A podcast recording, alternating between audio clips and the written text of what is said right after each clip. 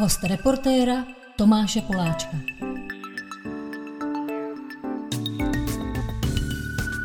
Zdraví vás host reportéra, tentokrát Julek Lukeš. Julku, ahoj. Ahoj Tome, díky za pozvání. Julek Lukeš, je to vtipný, protože došlo k nějakému nedorozumění, to za chvilku vysvětlím. Julek každopádně je mladý kluk, lékař, vědec a taky začínající spisovatel vydá knížku a cestovatel. K jakému nedorozumění došlo? Julek Lukeš, když jsem se s ním jakoby seznámil virtuálně přes e-maily, tak jsem si ho dal do Google a říkal jsem, tak to mi přijďte prosím vás na podcast, protože to je strašně zajímavý. Já jsem si ale vygoogloval tvýho tátu. ale to není vůbec poprvé.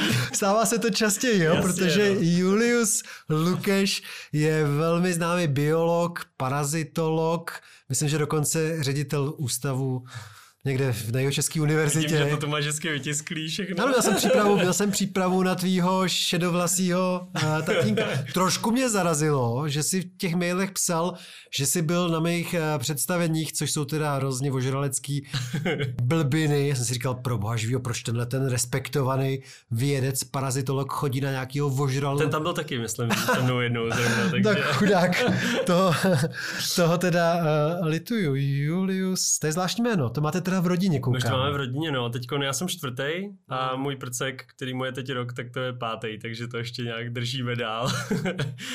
a už, je to, už, už je to skoro 100 let v rodině. Je to tak... starší než Julius Fučík, není to... a snad i trošku lepší.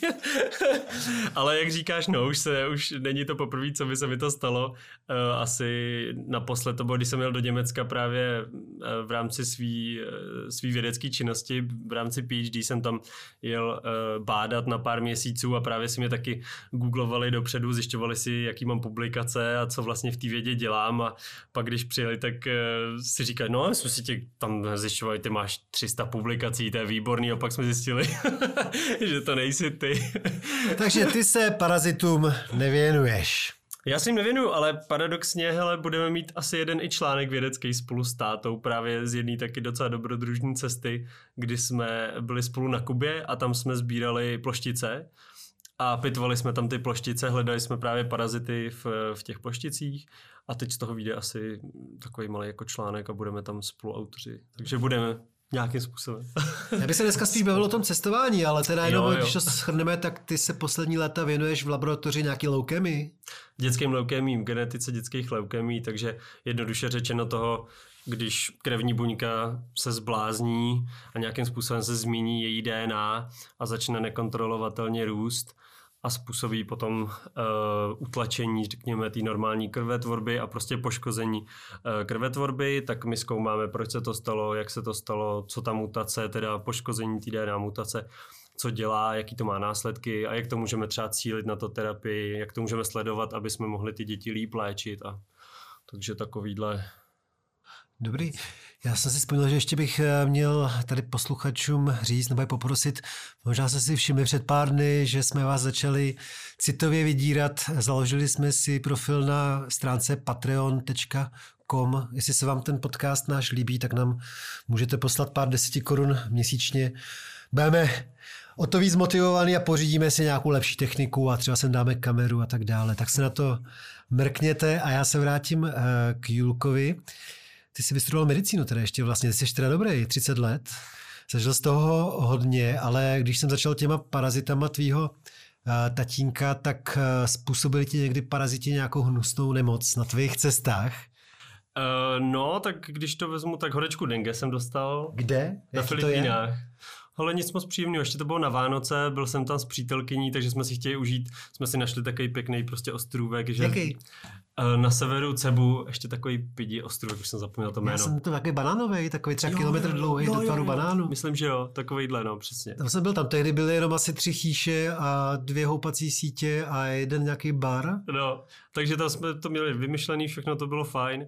No a když jsme tam přijeli nějak dva dny asi před eh, Vánocema, tak prostě horečky, pocení, bolesti svalů, kloubů, všeho možného, zvracení a jako bylo Vánoce vypadaly tak, že já jsem tam ležel někde prostě na madraci spocený a, a Verča přítelkyně a teď už teda manželka mi nosila e, prostě nějaký vývary, co tam sehnala od místních a kokosy prostě a, a ananasy a nějak jsem se z toho dostávala. To trvalo tak ten týden, oni ty příznaky jsou tak dva až pět dní, takže takže neumíral si, do špitálu si nejel? Ne, naštěstí jsem neměl tu těžkou formu, tak ta většinou bývá, si myslím, když to třeba chytíš po druhý, jakože už, už to. Takže jsem to zvládnul nějak sám a pak vlastně po tom týdnu jsem byl úplně fit a jel jsem ještě slavit Silvestra, protože jsem to bylo v rámci takové větší cesty Ázii, tak jsem Verča letěla domů pracovat a já jsem ještě pokračoval na Sri Lanku na měsíc, takže... Hezky. Uh, takže to byla asi tahle jedna pak tak trošku ne, že bych to chytil, ale očkovali jsme psy proti vsteklině v Keni, takže to byl zase takový jako jiný pohled. Pak jsme sbírali parazity teda, nebo ploštice s parazitama na Kubě. A Počkej, pak... a to, jste, to jsi jako v rámci nějaký dobrovolnické činnosti očkoval ty psy, nebo jak jsi k tomu dostal? Zase tak nějak náhodou eh, kamarádi eh, jsou veterináři bez hranic, jako jsou lékaři bez hranic, tak jsou ještě veterináři bez hranic. A právě jeden náš dobrý eh, kamarád to v Keni rozjel očkování psů proti steklině a deset let už to tam prováděl v takových úplně odlehlých vesnicích na severu Keni u hranic se Somálskem, prostě kam se normální turisti nedostanou, tak on tam vždycky jede třeba na měsíc, na dva, veze sebou očkovací látky a potom přijede do těch malých vesniček, prostě kde je pár chýší, ty místní se seběhnou se psama, on naočkuje, tam s nima prostě stráví pár dní, zase popojede dál, takže jsem se k tomu tak trošku přichomejtnul a byl jsem součástí té expedice, takže jsem i nějakým způsobem se na tom podílel a to mi, no, to, to už je taky nějakých pár let zpátky, to mi bylo asi 17 v té době nebo tak. No tak jak to začalo? Asi předpokládám, že přes státu, který i pracovně musel eh, během své kariéry hodně cestovat. Přesně tak. Takže jak celý začalo to okouzlení tím cestováním? Asi, asi jak říkáš, měl jsem to štěstí, že táta jako parazitolog cestoval po celém světě a ještě větší štěstí bylo, že mě všude bral sebou. A už Takže taková první vzpomínka silná je na co? Hele, úplně první jsme jeli, když mi byli asi tři, tak jsme jeli do Holandska na, na půl roku, se tam přestěhoval pracovně. A tak tam přednášel nebo? On tam věd, vědu tam dělal taky, takže tam v laborce pracoval a takže z toho mám takový jako pár střípků eh, a pak jsme se přestěhovali do Ameriky, to mi bylo sedm na dva roky do Kalifornie a z toho teda mám super vzpomínky. Jak to? No, tak víš co, bylo to takový, to dí, jako dítě přijedeš do něčeho úplně nového a uh, musím říct, že na to nemám žádný negativní vzpomínky, všechny jsou dobrý. A sice jsem neuměl anglicky, to jsem tam mi hodili do školy takhle a, a prostě na tebe všichni mluvili a, a nějak se to neřešilo, ale prostě to dítě se to rychle naučí, takže do dvou měsíců jsem, jsem mluvil anglicky, dá se říct plyně. A e, bylo to strašně zajímavý, pak moře, že jo, a jsme teda bydleli pak rok v LA, takže nějakým způsobem kousek od moře a hodně jsme cestovali po Americe, kdykoliv byl prostě nějak rodiče měli volnou chvíli, tak, tak jsme vzali auto a jeli jsme tam do parku a low-costově všechno teda, protože jsme neměli moc peněz, takže všechno bylo takový super low-costový. A to mě naučilo právě, řekl bych, takový i potom low-costový, milování toho low-costového cestování, kde za pár babek prostě jsi schopný procestovat toho docela dost. To ti hnedka dám takovou klasickou otázku, kdyby tady už nebylo k žití v Čechách, kam by si, kam by si emigroval? Myslíš jako na díl? Nebo? Na, na dlouho, kam by si emigroval? Hele, no tak to Holandsko musím říct, že to je takový prostě ideální místo na žití, i když to počasí. No, Amerika furt je taková moje e, prostě druhá rodná zem. I když... A, a jaký stát by si vybral? Tu Kalifornii? Tu Kalifornii, no. Musel by to být moře to nějakým, ten, třeba ten střed Ameriky, to bych, to bych nedal určitě i tu mentalitu, mentalitu lidí, ale ty, ty pobřeží jsou, jsou fajn. I když už to není prostě to, co to bývalo, už se mi zdá, že ta super korektnost, která tam teď prostě je, tak mi vadí a, a jak jsem byl malý, tak jsem tyhle věci tolik neviděl a viděl jsem to takovýma těma růžovýma brýlema trošku a teď, jak to vidíš jako dospělý, kde už si užíváš i nějaký, řekněme, trošku věci, které jsou na hraně zákona, to malinko, ale tady v Čechách je to prostě klasika, tak tam tě za to můžou eh, nějakým způsobem postihnout a stačí, že se blbě vyjádříš ke kolegyni nebo něco a, a, a můžeš skončit na univerzitě a takovéhle věci. Takže, no a potom Tajvan jsem si říkal, to je taková moje srdcovka. K tomu se dostaneme. Tajvan to je zajímavý, ale já jsem ještě chtěl podotknout, že jak si řekl, že ten střed ne, tak teda já když o tom přemýšlím, tak si vždycky říkám, že já bych odešel právě do toho středu, kdybych byl, ale, kdybych byl ale manuálně šikovný, že bych chtěl být v Montaně, ranč prostě. Montaně nebo ve Wyomingu. A právě proto, že ty lidi mi tam připadali úplně úžasný. Mm-hmm. Montana, Wyoming, extrémně jako svobodomyslný lidi mě připadali, skvělý pivo se tam vařilo všude ty, na, ty dvě země na mě udělali, ty dva státy na mě udělali teda velký dojem, mm-hmm. musím říct. No tak možná já to hodnotím tak jako vzdáleně, protože já jsem v tom středu vlastně pořádně nikdy nebyl. Jo, že, že spíš tak z doslechu, že, ty, že takový ty uh, Tennessee, Mississippi a že to je prostě jaký pomalejší státy, ten Texas a tak, že jo. A, ale uh, možná, možná se mýlím. Ta Montana, tam spousta kamarádů byla a strašně to chválili díky té přírodě a i, i lidem, jak říkáš, takže a pivu. A pivu, no. Což je v Americe těžký, no, si najít dobrý místo s pivem. Takže. Já bych ji nepodceňoval v tomhle ohledu. Já myslím, že Amerika není špatná na pivo, že to je docela velmoc náhodou. Když se konají nějaký obrovský eh, pivní festivaly, tak ta Amerika tam často jako hraje prim vlastně. A v té Montaně to člověk vidí. V jednom městečku malým jsem napočítal třeba devět různých malých pivovarů. No. A oni jedou na takový právě ty local breweries, to, to je pak dobrý, no. Mm. A ty se pak už dostal k exotice, i když teda Amerika je tak exotika, ale k Tajvanu, takže to je pro tebe srdcová země z jakého důvodu? Ale srdcová spíš z toho důvodu, že bych tam dokázal představit žít, že uh, se mi zdají ty lidi naprosto, naprosto úžasný, fajnový, milý a je to taková Asie, kde bych dokázal pět let klidně být a nějakým způsobem fungovat, což ty ostatní destinace jsou suprový, ale řekl bych tak na ten měsíc, dva. A potom už nějakým je to pro i fungování a třeba i prostě pro to, co, co dělám, že jo, ať už je to teda medicína nebo, nebo věda, tak, tak nějakým způsobem třeba nedostatečný. Uh, tak ten Tajvan má všechno, tam jsou, je to, je to, je to velmoc i vědecká, a e, lékařská a superová příroda a hlavně ty lidi. Teda já jsem měl štěstí, že jsem se tam dostal hodně k místním, jsem tam měl kamarády, takže jsem tam strávil měsíc a bylo to víceméně střídání e, od známého ke známému jsem tak přejížděl a e, všude se o mě starali jako o vlastního syna. Bylo to strašně příjemný, takže... A naopak, je nějaká země na světě, na kterou nespomínáš z nějakého důvodu rád a nechtěl by se tam vracet? No, možná nějaký v Africe to budou, to mi určitě potvrdíš. Já to mám samozřejmě taky s tou střední černou uh, Afrikou, hlavně teda s Demokratickou republikou Kongo, že tam no, se vracet nemusím. Jasně. Ty jsi tam byl? Ne, tam se nebyl, ale znám ty tvoje příběhy. A... a tak z těch zemí, kde jsi byl ty, tak jaká ti úplně jakoby nepřidostla k srdci? Ale třeba Lesoto, když dám z Afriky, je to sice trošku turističnější než, než Demokratická republika Kongo, ale uh, tam byly taky nepříjemné zážitky s policií právě a zdrogovaný vojáci, něco jako si určitě zažil ty který se tě snaží prostě zabásnout a, a nějakým způsobem ti znepříjemní život. Takže to bych asi řekl takhle.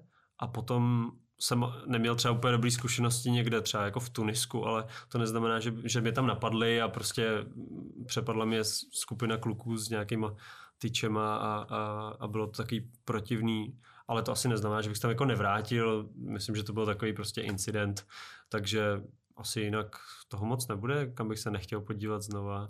O život se nikde nebal? No, tam v tom Tunisku to bylo takový hraniční, tam jsem se malinko bál. A co se teda stalo přesně? Hele, my jsme tam byli uh, taky s Verčou, teda, s, s mojí přítelkyní v té době.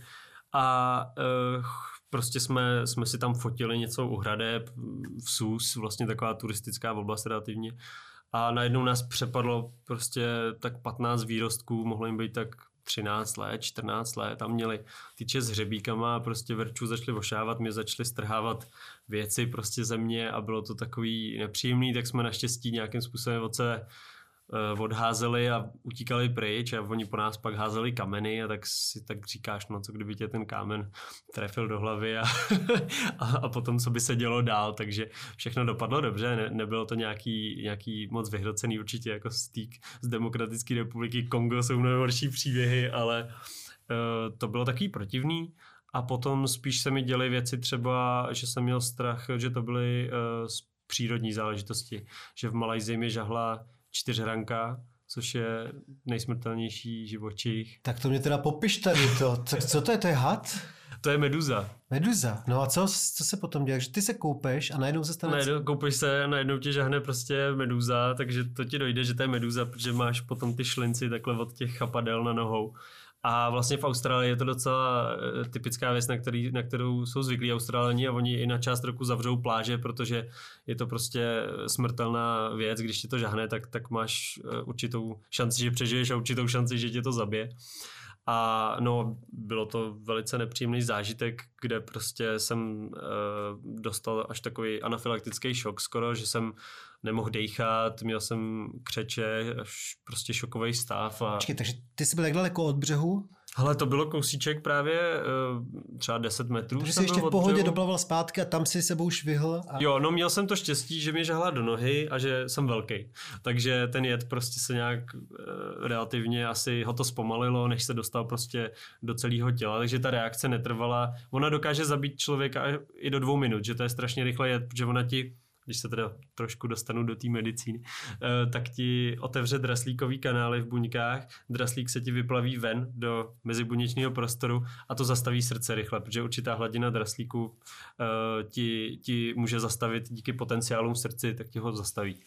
A proto je to tak, jako řekněme, rychle jet, že dokáže prostě zabít ty lidi ještě než vylezou z vody ale pokud máš teda trošku štěstí, jako jsem měl já, tak, tak je to pomalejší průběh a nějakým způsobem ta alergická reakce prostě se stupňovala v rámci desítek minut, takže jsem byl schopný se dostat prostě do, do nějakého taxíka, co mi hodil do nemocnice, tam mě hodili do sanitky, převezli, nebo to byla nějaká jako ambulance, ty mě převezli do větší nemocnice a, a tam do mě cestou píchali nějaký injekce a tak. A... Ale ty už jsi zmínil dvakrát uh, svoji ženu. Uh, ona je podobně uh, šílená do toho cestování jako ty, nebo jí vlastně tě trošku brzdí? A... Já jsem jí tak trošku asi možná uh, do toho vzal sebou, i když ne, nevím, jestli po každý je z toho tak nadšená, třeba tu Afriku, tam by se mnou asi úplně nejezdila, ale jinak jsme spolu, vlastně když jsme spolu začali chodit, tak ona moc necestovala, tak jsem ji vzal na první vejle do Bulharska eh, prostě stopovat, stopovat trekovat, že jo, do hor, abych zjistil, jako, jestli to půjde, jestli to spolu zvládneme, jestli je prostě schopná jet na hranu, řekněme, toho low costu a špíny a všeho. Eh, a tam obstála suprově, takže jsem si řekl, jo, to bude dobrý. A pak jsme spolu projeli skoro všechny kontinenty, takže i v té Africe jsme byli v Jižní Americe, ve střední, v Americe severní, v Ázii a, a dost jsme toho spolu projeli a vždycky to bylo, vždycky to bylo dobrý, ale pak když jsou to takový ty, řekněme, prdlejší destinace, prostě nějaká západní Afrika nebo Bangladeš nebo uh, prostě něco, co by si moc neužívala, tak tam jedu prostě buď s tátou, anebo třeba s nějakým kamarádem. A pak na Sverču jedu na něco trošku. A státu je to dobrý? Jo, jo, my, my jsme suprová, suprová parta, právě, že my dva si spolu jezdíme často, protože si výborně rozumíme a přesně víme, uh, co ten druhý prostě snese, což je docela dost. Takže si nikdy nevadíme, vlastně nikdo se nikdy nestěžuje na nic a moc si to spolužíváme, takže my spolu jezdíme docela často. Ty jsi zmínil Bangladeš, to mě zajímá, protože jsem tam předloni já jsem viděl, že jsi to přeběhl. Běhal jsem tam trochu, no. A to je zajímavá, to je zajímavá země. Tak proč jsi tam vlastně jel a jak na to je působila? Nebo působil Bangladeš? Hele, já jsem, mně se strašně líbil Bangladeš. Eh, já jsem vůbec nevěděl, co o toho čekat, protože moc lidí tam nejezdí, že je to braný, jakože tam nic není, jestli tak bordel a spousta lidí a právě, že jsem nějak dostal chuť se tam podívat, takže jsme to ještě spojili s tím, že jsme jeli do Darjeelingu, do Nepálu, pak autobusem prostě do Darjeelingu, do Indie a pak jsme přejeli hranice na severu Bangladeše a postupně jsme ho projížděli dolů až vlastně eh, do Bengálského zálivu a potom zpátky do Kalkaty a bylo to super, eh, mně se to strašně líbilo. Milí lidi, velice pohostinný, příjemný, eh, všude se nám snažili nějakým způsobem pomoct, nikdo se nás právě nesnažil podvíst a eh, já jsem byl nadšený z Bangladeše. Tohle Nevím, já, co ty teda? No tohle to já vždycky říkám. Ta země je okouzlující těma lidma, kteří jsou strašně fajn. Ale teda, co se týče té tý přírody, tak zase, že bych byl nějak extra nadšený. To teda... Co přírody ne, taky, jak říkáš, lidi, prostě je to celý o lidech. Ale přírody ani památky, že jo, jestli je tam nějaká jedna mešita, která je z 16. století a pěkná, když to srovnáš v Indii vedle, že jo, hmm, tak právě, to je prostě právě. To vždycky říkám, nedá se nic dělat. Kdyby si měl vybrat, tak radši pojedu do Indie, která je jako mnohem pestřejší, To rozmanitější. Tady to je prostě placka, že jo? No, naprosto. Placka na, nějakém, na nějaký hlíně. A teda to ovzduší kolem hlavního města eh, Dáky je teda fakt nechutný vyloženě. Ale ty lodičky tam, to byl pro mě úplně bomba. Mě se to strašně líbilo, jak tam prostě se dopravují přes řeku stovky, tisíce lodiček, že jo, s veslořema. No to jo, ale já jsem byl fakt znechucený, protože jak jsem ještě se snažil běhat, tak tam opravdu jsem ten uh, smrad jako žvejkal v puse, ten hnusný vzduch, který začíná třeba 40 kilometrů z mýho přímém běhu, to bylo pod hlavním městem, začíná ten hnusný vzduch a to mě připadá, měl nějaký prostě úplně vyrážku snad z toho. A Jako, přeběh si to teda celý? Jak jako tady už jsem neběžel, no tak já jsem uh, ne, neslíbil, že to přeběhnu, já jsem slíbil, že dám denně maraton. Ale ten maraton jsem dal třeba za 9 hodin. Takže jsem v podstatě jasně, jakoby no, šel. ale tak- A tady v okolí té dáky se vůbec nedalo běhat. Já jsem tam byl v roušce, takže já jsem byl jako nacvičený na nosení roušky už tam odsaď, protože to bylo fakt nechutný ten vzduch. A kolik jsi jich dal teda? Těch maratonů? třeba 14. Já jsem to udělal pro Adru, to je tady nějaká Jo, neziskovka, znám. která se snaží pomáhat i těm dětem eh, v Bangladeši Mhm. a oni mi zavolali, jestli bych nechtěl si zaběhnout nějaký desetikilometrový běh pro, Bang, pro Bangladeš ve Stromovce. A já jsem ze srandy jim řekl, že se mi nechce, ale že klidně bych přeběhl tu Bangladeš. A oni zareagovali vstřícně, že můžu spát na těch školách, které tam oni provozují. Eh, Tak eh, se takhle sešlo nakonec, že jsem jako blázen se tam jakoby snažil běhat na mě koukali ty oranžovo No, dětkové na mě koukali jako na totálního cvoka. Jasně, to, to, to bylo přesně ono, jako my jsme tam přelezli ty hranice, že jo, na severu, kde už vůbec se turisti nikdy neobjeví a taky jsme přišli na, na, nějak, na to nádraží a teď jako do, do prostě pěti minut kolem nás bylo 150 lidí, kteří jenom stáli a prostě na tebe koukali a nic, jenom, jenom koukali, koukali. No ale to si představ mě, já prostě, běžíš já prostě běžím, což oni nechápou vůbec, No, jako co že to je, běžíš. že tam nikdo neběhá, no. Jsem, ten, tom, uh, jsem úplně spocený v tom sportovním běžeckém oblečení, protože naštěstí jeden adventista vždycky mi vozil krosnu na motorce, protože vlastně to je uh, adventistická ta adra, uh, takže mi dali vždycky doprovod, takže já jsem byl fakt jako běžec, Mhm. doběhl jsem do nějaký vesnice a celá vesnice přišla a dívala se na mě jako na UFO. Jasně. Do takového půlkruhu mě obklopili, Jo, jo. já jsem byl vyřízený, spocený, oni na mě koukali jako na svatý obrázek, třeba půl hodiny, ani nedutali. Já jsem si dal ty čtyři nebo pět misek, ty jejich čočky, nebo to, toho dálu, nebo co to je. Pár čajů, kokos, polil jsem si hlavu nějakou s vodou a pokračoval jsem dál v tom šíleném svým, svým projektu. No tak to je super. Já jsem to viděl, no, když, když jsem tam jel, tak jsem si to právě... No ale eh, ty jsi projel kolik zemí? Ty jsi projel určitě víc než já. Já jsem myslím, já to Ale já nepočítám, jsem- má třeba 70, 80 Já jsem na projel. 105. To je neuvěřitelné. A tak ne, všechny jsem třeba projel, jako že bych mohl říct, že jsem, že znám tu zemi výborně. Nějakých jsem strávil rok, dva i bydlení, nějakých pár měsíců a v nějakých dny, takže záleží. Jak... No to je jasný, to by ani nevycházelo, kdyby jsi každý rok.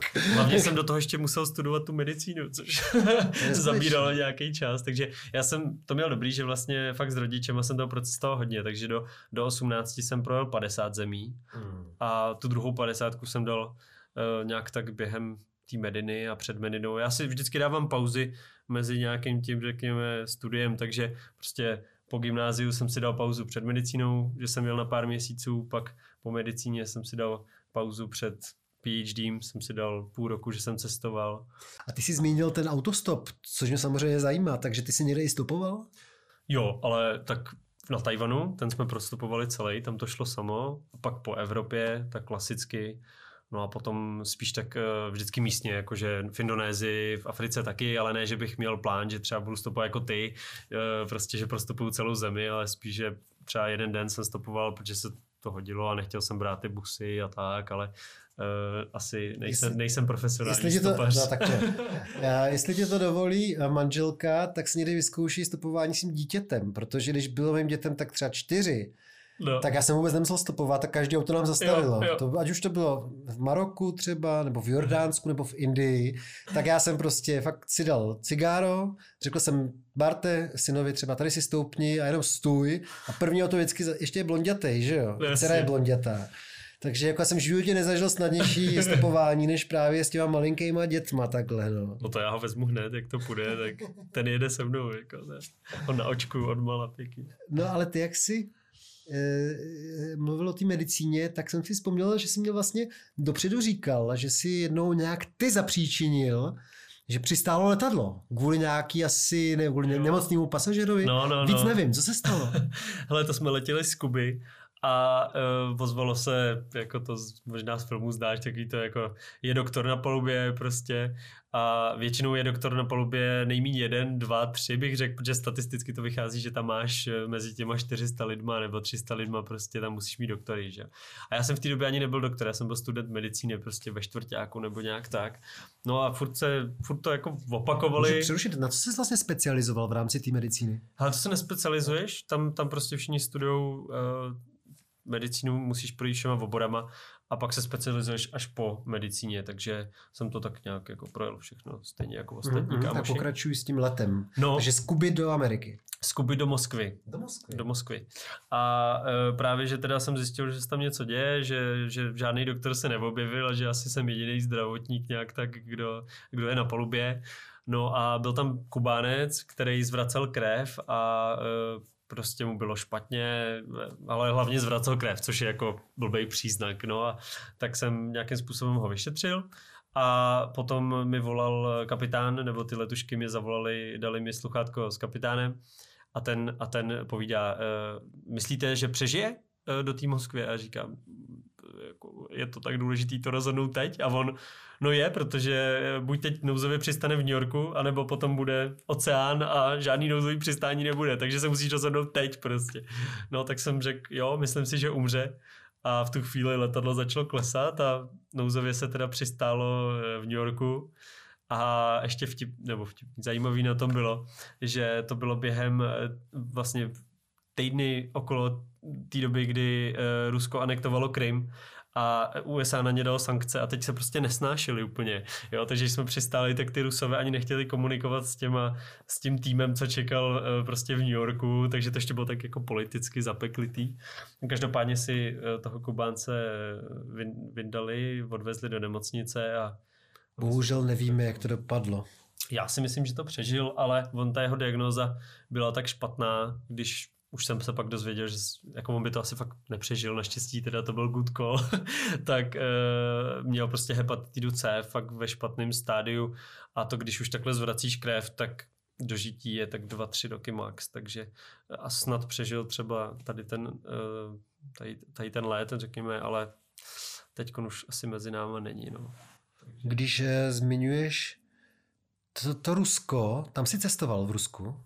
Hele, Rusko mi ještě tak nějak chybí. Tam jsem byl v Petrohradu a e, to je vlastně všechno, takže Rusko je pro mě ještě, to si nechávám. To je moje oblíbená otázka, protože bohužel e, spousta cestovatelů z nějakého důvodu vynechává Rusko, který je přitom jako extrémně zajímavý a krásný podle mě. A ta pohostinnost těch lidí tam je výrazná teda. Hmm. Uh, tak... Určitě je na mém seznamu a není jako důvod, že bych ho nějak uh, nechtěl procestovat nebo že nemám rád Rusy nebo to ne, prostě jenom ta příležitost uh, byla do toho Petrohradu, ale pak už vždycky se naskytlo něco jiného, no, takže čeká na mě. Tak až tam pojedeš, tak uh, se mě zeptej, uh, co bych ti jako doporučoval, i když samozřejmě sám jsem ho poznal uh, zlomek jenom toho Ruska, Mám tam svoje sny, kde jsem nebyl a kam bych chtěl, třeba Sachalin, tam bych hrozně chtěl. Jaký máš sny? Máš 105 zemí, takže ti schází ještě tak polovina. Ale celý, celá vlastně ta Černá Afrika, ten střed, ten takový ty, přesně jak říkáš, ty Konga a takhle, tak to mi, to mi chybí ještě. Ale sny... A tak tam, tam v pohodě eh, Kamerun bezvadný, eh, Gabon bezvadný, jako Gabon určitě ti doporučuju.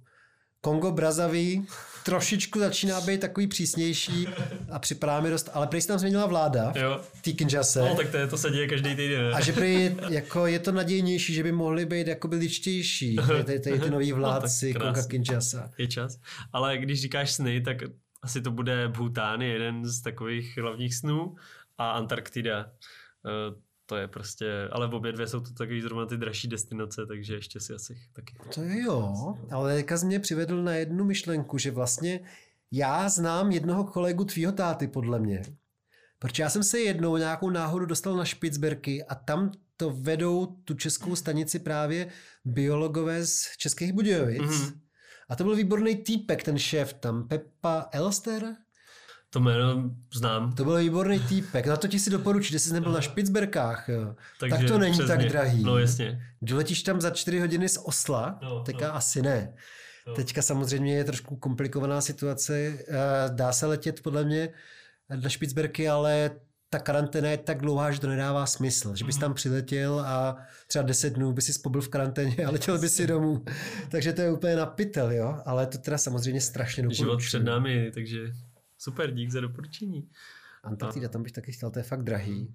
Jsi Já myslím, bohatý. že no právě, že jako na tohle ne, no. A jsi ten typ, co by se nechal třeba najmout někde na loď. Já, to já nejsem třeba vůbec, že bych, že bych šel do přístavu někde v Ushuaia a prosil kapitány, ať mě vezmou, Ať mě vezmou loď. na- To jsem nikdy nedělal. na to, na to bych asi klidně udělal, ale teď jako, jak mám to dítě, tak to asi nebude úplně možný, že bych na dva měsíce jen tak zmizel, že se někde nechám najmout. No, No, to tak... se ti změní život, chlapečku. to se ti změní život. A udělal jsi to někdy, že si jako ad hoc v nějaký zajímavý zemi si našel takovou loga, lokální brigádu vlastně? Hele, já jsem nikdy zase bych řekl, neměl tolik času na to, abych to tam dělal, takže já jsem spíš cestoval hodně levně, aby mi nějak vyšel prostě ten můj budget, který byl třeba, když jsem prostě cestoval eh, ten půl rok, tak, tak byl hodně nízký, ale furt jsem nechtěl strávit třeba tři týdny na jednom místě, takže, takže jsem se nějak, nějakým způsobem tak přesouval a občas jsem se s někým skamarádil a třeba jsem mu pomohl, ale ne, že bych se přímo nechal zaměstnat asi, no, to ne. Že vždycky mě čekal prostě nějaký ten další krok, eh, co byl už tak trošku tam eh, prostě někde za horizontem a věděl jsem, že ta, ta cesta prostě nějak skončí, že není nekonečná, že prostě nemám dva roky, co si teďkom pojedu. Eh, Takže jsem, takže jsem trošku nechtěl ztrácet čas, řeknu. I když jsem se snažil, když jsem věděl, že mám tolik času, jak jsem se snažil cestovat pomalejc a prostě víc si to vychutnávat, víc se dostat blíž k lidem a, a prostě řekněme nechvátat za to, že když máš dva týdny a někam jedeš, tak, tak eh, je to třeba jiný, že jo, a chceš to, chceš to stihnout víc. V Japonsku jsem nikdy nebyl a je mi to líto. Jsem možná ještě pořád zakreditovaný na olympijské hry, ale už tam nechci letět, protože tam jsou strašlivé podmínky pro novináře, že se vůbec nedostanou do města. Jako nemá to pro mě smysl, protože já nejsem sportovní redaktor a já tam chtěl jít, proto abych právě popisoval atmosféru a život v tom městě a takhle. A to nejde v tuhle chvíli. Aha. Takže já si myslím, že do toho Tokia nepojedu. A to je mi líto. Ty jsi byl v Japonsku. Jo, tam jsem byl dvakrát a super teda. My jsme ho jednou jsme ho projeli vlakama a po druhý jsme ho projeli autem. Doporučuju vlakama, že Japonci řídí strašně pomalu a autem se prostě nikam nedostaneš. Ale strašně hezká země, fajn lidi a taková jako kontrastní země. Eh, Má to prostě dvě strany a to třeba popisuju v té své knížce. A ta kapitola se jmenuje eh, Dvě stránky japonského jenu. A právě tam popisuju příběhy s těma Japoncema, eh, jak jsou takový korektní a řekněme všechno prostě má svůj řád, a, ale když se trošku třeba napijou nebo, nebo je vidíš, eh, řekněme, mimo tu hlavní společnost, tak, tak je to úplně jiná tvář. A, takže Japonsko super. Ty jsi mi naznačoval, že jsi strávil jedny Vánoce na Kavkaze v Gruzii. Takže mluvíš o tom pití, tak to je moje taky uh, oblíbený téma. Takže jak jsi dopadl, prosím tě? Byl jsi teda na horách, byl jsi na Kavkaze, nebo kde, kde jsi, Eh, kde jsi to? Hele, z Vánoce zrovna jsme slavili v Tbilisi a to teda jako si moc nepamatuju ten večer. No. No to ještě, že jsi to neslavil v- na horách, protože tam by si to vůbec nepamatoval. jo, to máš teď nějaký takovýhle. tak my jsme tam jezdili právě, uh, třeba v dobách vysoké školy jsme tam jezdili každý rok, ale jezdili jsme do Svanetie. A tam teda jsem si většinu toho pobytu nikdy nepamatoval. No, Nevím, jestli to ještě dneska takhle dělají urputně, ale když jsi byl kluk, tak si měl ty první čtyři deci té samohonky povinný vlastně. jasně. Takže to začalo vždycky čtyřma deci samohonky, ten večí, večírek. Jo, jo, jako takhle to bylo přesně, jsme tam bydleli u nějakého místňáka a uh, přesně samohonka na stůl, víno na stůl a celý večer a najednou nevíš druhý den, co se dělá.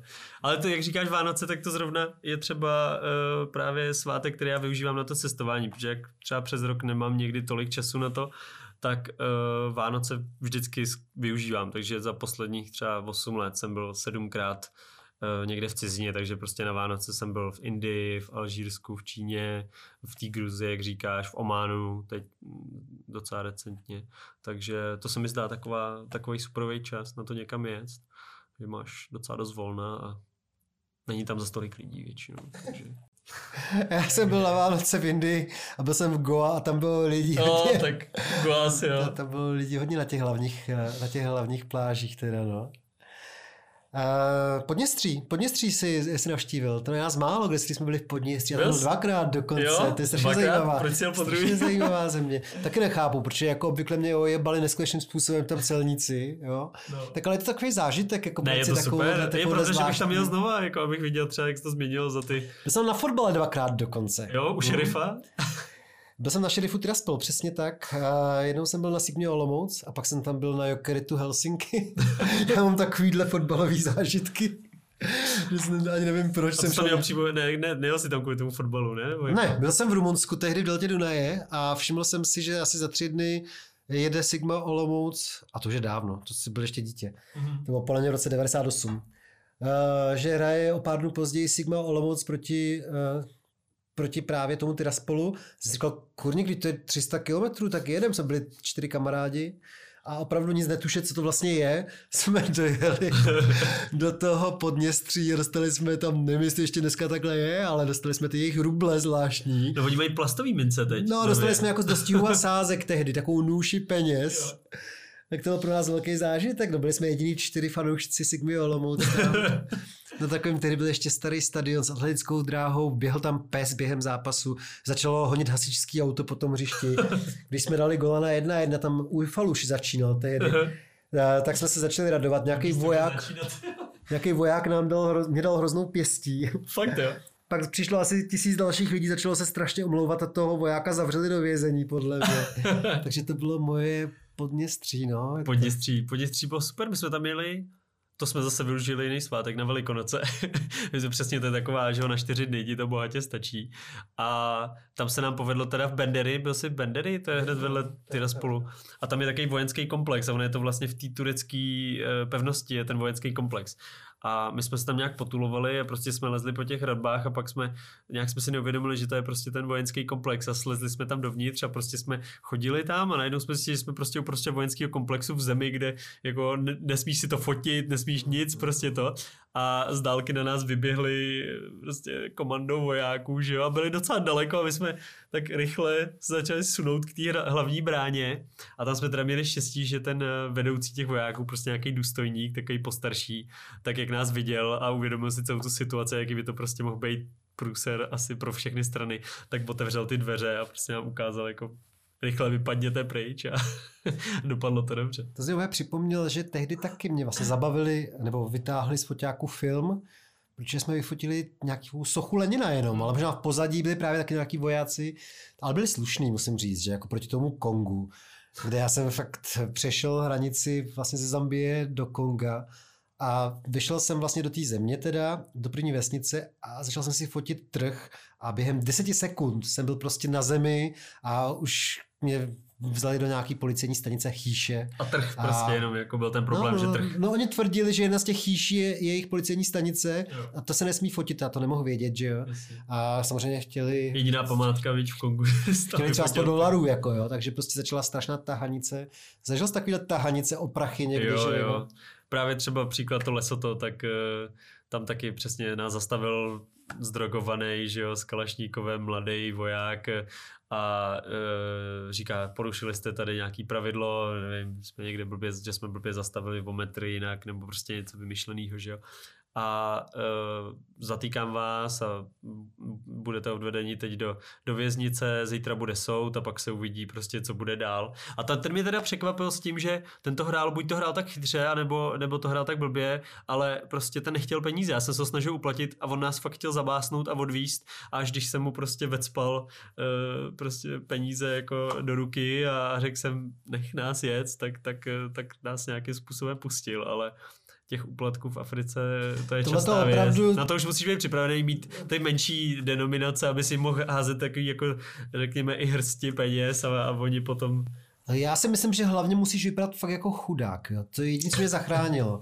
Protože jako kdybych vypadal jako bohatý člověk, tak já bych to v životě nemohl projet. Jo? A vlastně to je ta mhm. věc, která ti strašně skalí vzpomínky na tu rovníkovou Afriku, protože i tak sympatická země, jako je Kamerun třeba, i tam na to narážíš, mm. že prostě tě úplně nesmyslně vytáhnou a nepustí tě dál, dokud jim prostě nezaplatíš. A tebe to už strašně štve vlastně. Když je to, veď, každých 100 kiláků nebo prostě. No, každý den několikrát po tobě tak to by jako lidi, kteří se chystají do těle těch, uh, do těle těch zaostalejších vědět. afrických zemí měli vědět, že se jim to prodraží, pokud se fakt nebudou tvářit jako na prostí chudáci, což já jsem se nemusel tvářit, protože jsem měl stopem a, a už jsem měl za sebou spoustu dnů někde v korbě nákladního auta, takže jsem vypadal hodně použitě teda vlastně. Jo.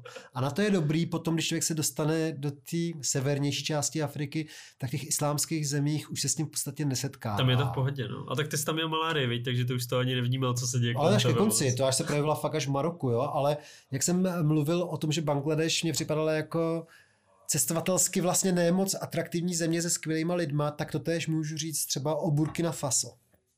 Super lidi, jenom teda jsem měl pocit, že to je země úplně strašně nudná, taková rovina, taková nějaká polosavana, už trošku zešedlá, jak se blíží ze severu, už ten písek, jo.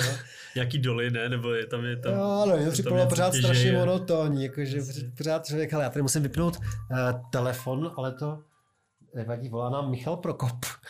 Takže potom uh, zavoláme zpátky Michalu Prokopovi, který vydává novou desku a myslím, že slaví 75, ne, nevím, to zjistíme až po podcastu. Takže ty, uh, no tak to je super, jaký máš zážitky.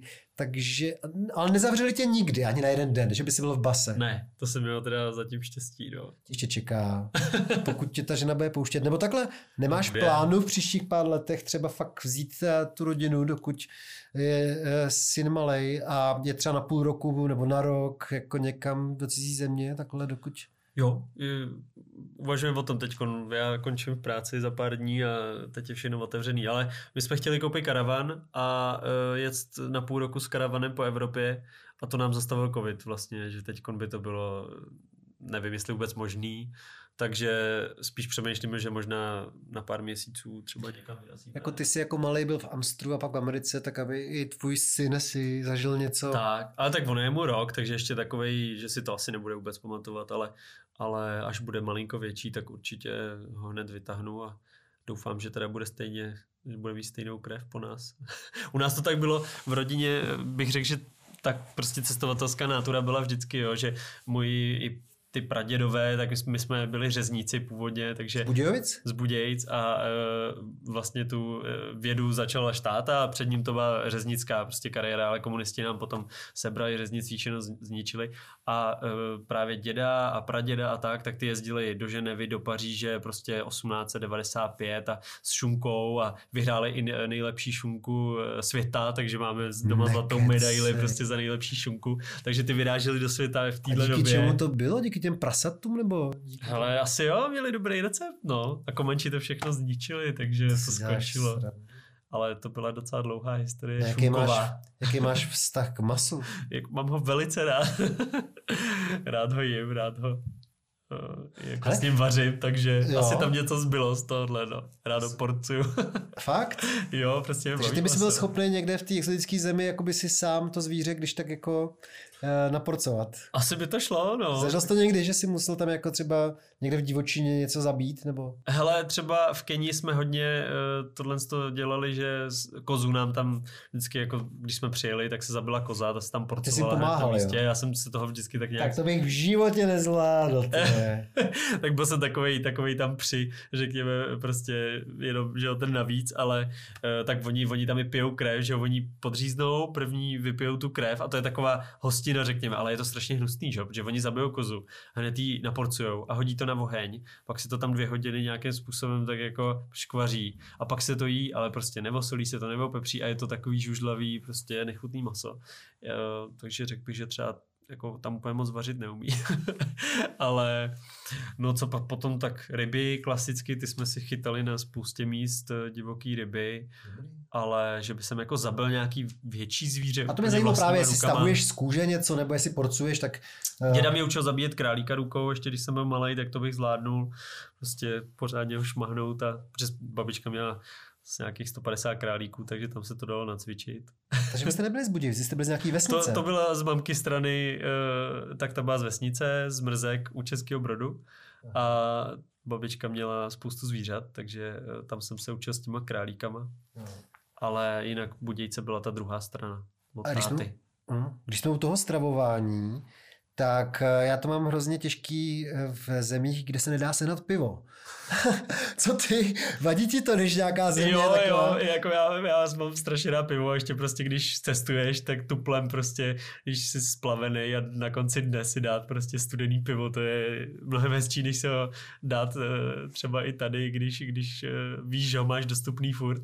Takže jo, a tak tohle třeba v těch arabských zemích je občas Já jsem to zažil fakt v. Líbii, že jsem nesehnal vůbec ani kapku alkoholu.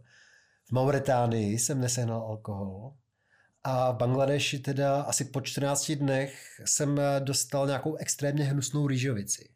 Bangladeš, počkej, ba- jo, to je pravda, v Bangladeši jsme taky nepili. My jsme, my jsme si přitahli svojí, ale to byl tvrdý, no, jakože jsme měli prostě asi dvě flašky sebou, takže jsme nějakým způsobem si nahradili to pivo. Ale je pravda, že v Bangladeši jsme pivo nepili, no, to pak přejdeš do Indie a tam už je to jednoduchý, viď? Ale... No. Ale zase tam třeba, já nevím, ten kontrast Bangladeše a Indie, tak mě, mě ty lidi hned začali strašně štvát v Indii, protože jak se ti tam snaží každý podvíst, nebo skoro každý, uh, tak potom Bangladeši to byl vlastně takový, takový šok, že, že jsou hodní v tom Bangladeši víc. Ale to je asi tím, že tam nejsou prostě turisti a nejsou na to zvyklí a v Indii to, tam jsou prostě... Tohle se dá těžko vyprávět někomu, kdo tam nebyl, protože oni jsou fakt úplně jiní. Jsou hodní, ale úplně jiný. Já jsem Přesně třeba, tak, no. Já jsem tam byl v době nějakých voleb a oni pořád někde troubili a demonstrovali a jako bylo to takový strašně srandovní, protože evidentně většina těch lidí tam jsou negramoti a vůbec tomu nerozumějí a chodili teďka místo podpisu tam otiskávali Palec. ten palec, jo. Když jsem tam při, přiběhl já, tak mě chtěla hned nějaká strana, abych ho kandidoval. To bylo jako z babičky Mary. Jo, že prostě všichni se o mě prali, za koho budu já, koho podpořím z těch stran. Jo. A bylo vidět hlavně, že vůbec netušejí nic o tom. Jo, že prostě podle nějakých sympatí klanových asi jdou k těm volbám, ale extrémně demonstrovali pořád. No. A co, přidal ses k nějakému kladu? No tak samozřejmě, že jsem si tu situaci užíval, protože to dobrý na článek. Takže jsem jako se nechal docela dlouho, třeba hodinu jsem se nechal takhle tahat od jedné party ke druhé. A snažil jsem se fotit a natáčet, protože jsem věděl, že to je jako vtipný pro, pro reportéra. No. A, No, já, taky, já tohle mám taky rád, že prostě když víš, že ta situace je nějakým způsobem bezpečná, ale zajímavá, tak ji nechat tak jako vyplynout, že, jo? že to neukončit zbytečně, jak říkáš, že, že je to dobrý na ten článek, ale že to i můžou z toho být právě zajímavý zážitky, když, když to necháš chvilku, chvilku ro- rozjet tu situaci. já totiž vůbec nevím, jak bych se choval, kdybych nebyl novinář. Tak bych polovinu věcí nezažil, protože já jsem do toho vyloženě tlačený. Jo, že prostě já většinou, když jsem někam jel na delší dobu, tak byla dohoda, že třeba dvakrát, třikrát týdně pošlu článek. Jo, takže jsem A musel mě třeba zažívat první věci. dva dny se vůbec nic nestalo. Oni lidi mají představu, že když stopuješ kolem světa, že to jsou nějaký dobrodružství, ale to často taky jedeš 500 km v jednom autě a pak přeseneš do druhého. Neumí A ten vlastně- člověk vedle tebe ani slovo anglicky, takže No, prostě nebo ty neumíš a jazyk, koukáte. jako já třeba jsem cestoval často ve španělské nebo ve francouzské oblasti a já neumím jazyk. Jo, takže ty pak potřebuješ v noci jít do nebezpečí nějakého, aby bylo co napsat. Prostě Jasně. jiná věc, jiná možnost eh, neexistuje. No a to se dostáváme, ty už jsi to nastínil, že ty se rozhodl, že to se píšeš, ty své zážitky. No, já jsem měl jako byl to můj sen vždycky sepsat to někdy, prostě psal jsem si deníky už od malá a posledních třeba dva, tři roky píšu do Lidé země pravidelně, takže tam mi vyšlo třeba tak 10 článků, tak jsem se trošku rozepsal a uh, vždycky jsem to chtěl sepsat do nějaký prostě knížky, celiství. A tenhle rok jsem dostal od toho příležitost eh, od jednoho nakladatelství, že, že mi nabídli, jestli bych to nechtěl sepsat, takže se mi to tak hezky sešlo. A eh, nakladatelství Schulz Schwarz, takový příjemný velice eh, nakladatelství, no tak jsme se dohodli a teď jsme to teda, jsem to sepsal. A eh, jedna i kamarádka, co, co je, se známe od dětství a je to taky velká eh, cestovatelka, dobrodruh, prostě eh, prožila po celém světě taky část života, tak to to ilustruje, takže se mi ještě líbí, že ona přesně vychytává uh, atmosféru těch příběhů a, a jestli teda můžu tu knížku o ní trošku říct, tak No, tak za- začni názvem, protože ten je velmi vtipný. název Exotoulky světem uh, s tím, že je to hrádka s tím exotem, tam trošku možná na papíře to bude, to bude eh, jasnější, ale právě to říká o tom, že ty příběhy budou uh, taky ty prdlí, prostě znáš to, eh, exotic, exot, exotahodný, ne, ne exotický, i když taky exotický, ale ex, exotahodný příběhy, uh, který eh, si myslím, že právě suprově se k ním hodí ilustrace, protože to fotkou nezachytíš prostě někdy ten moment nebo tu situaci. Takže ke každému příběhu, který bude tak pět stránek, vždycky příběh, tak bude ilustrace uh, a linoritem s barvama, takže ještě takový jako docela special ilustrace. A bude to výběr z těch 30 let z mých zážitků, takže jsou tam i první zážitek, co tam mám nej, nej, nejmladší, tak mi bylo asi 4 roky, když jsme v Chorvatsku eh, byli a ještě, ještě se tam bojovalo o kousíček vedle a na té pláži přistali vojáci, vyskákali se samopalama. Jinak ta pláž byla prázdná, ale právě, že táta říká, musíme jít do Chorvatska a teď tam nejsou žádní turisti, to je prostě ideální čas, musíme tam vyrazit. A to je pankáč. No jo, jo, jo. A byl ale... jsi počat v Čechách nebo v cizině? Byl jsem počat v Čechách. Jo? Ale já jsem, byl, já jsem se narodil uh, vlastně přesně na sjednocení Německa, takže 3.10.90, ale naši chtěli, kdyby se to nezměnilo, tak, uh, tak říkali, že by emigrovali, takže vlastně já jsem se narodil tak na tom začátku té nové éry a řekli si, že je čas zůstat, nechodit pryč, takže... No se těším na tu knížku, takže vyjde v říjnu. Vyjde v říjnu, možná, možná v září uvidíme, jak rychle to budeme stíhat. A no, já děkuji, že jsi mi dal možnost jí tady představit. Já moc děkuji, že jsi přišel. Doufám, že se nevidíme naposledy. A tak někdy pozvi tátu. Řekni, že jsem na něj byl připravený. Už tady máš všechny. Já jsem tady na něj asi 10 otázek. Bohužel jsem musel začít improvizovat. Bohu dík vlastně, protože já bych tam zamotal do těch parazitů.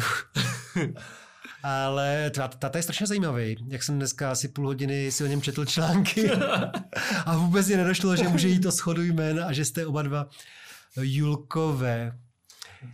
Já bych tu končil a moc bych ti poděkoval, ale poprvé eh, v historii tohle podcastu udělám to, že eh, se rozloučím se všema, kromě těch, kteří nám přispěli na ten Patreon. Já ještě totiž to říkám poprvé, já ani nevím, jak to vyslovovat, jestli Patreon anebo Patreon. Tak zatím říkám Patreon, aby se to líp lidem takhle jakoby vyťukalo do počítačů. A my asi budeme schopní udělat to, že pro všechny ostatní to teďka ukončíme. Děkuji ti, Julku, že jsi přišel. Já děkuji, že jsi mě pozval. Moc Ale pro těch pár lidí, který už možná přispělo, nějakou tu nemoc velkou částku, jo, to může být třeba kilo, měsíčně teda, a, a, tak pro ty budeme pokračovat. Takže ahoj všichni ostatní a vy, kteří jste přispěli, tak zůstaňte ještě na drátech.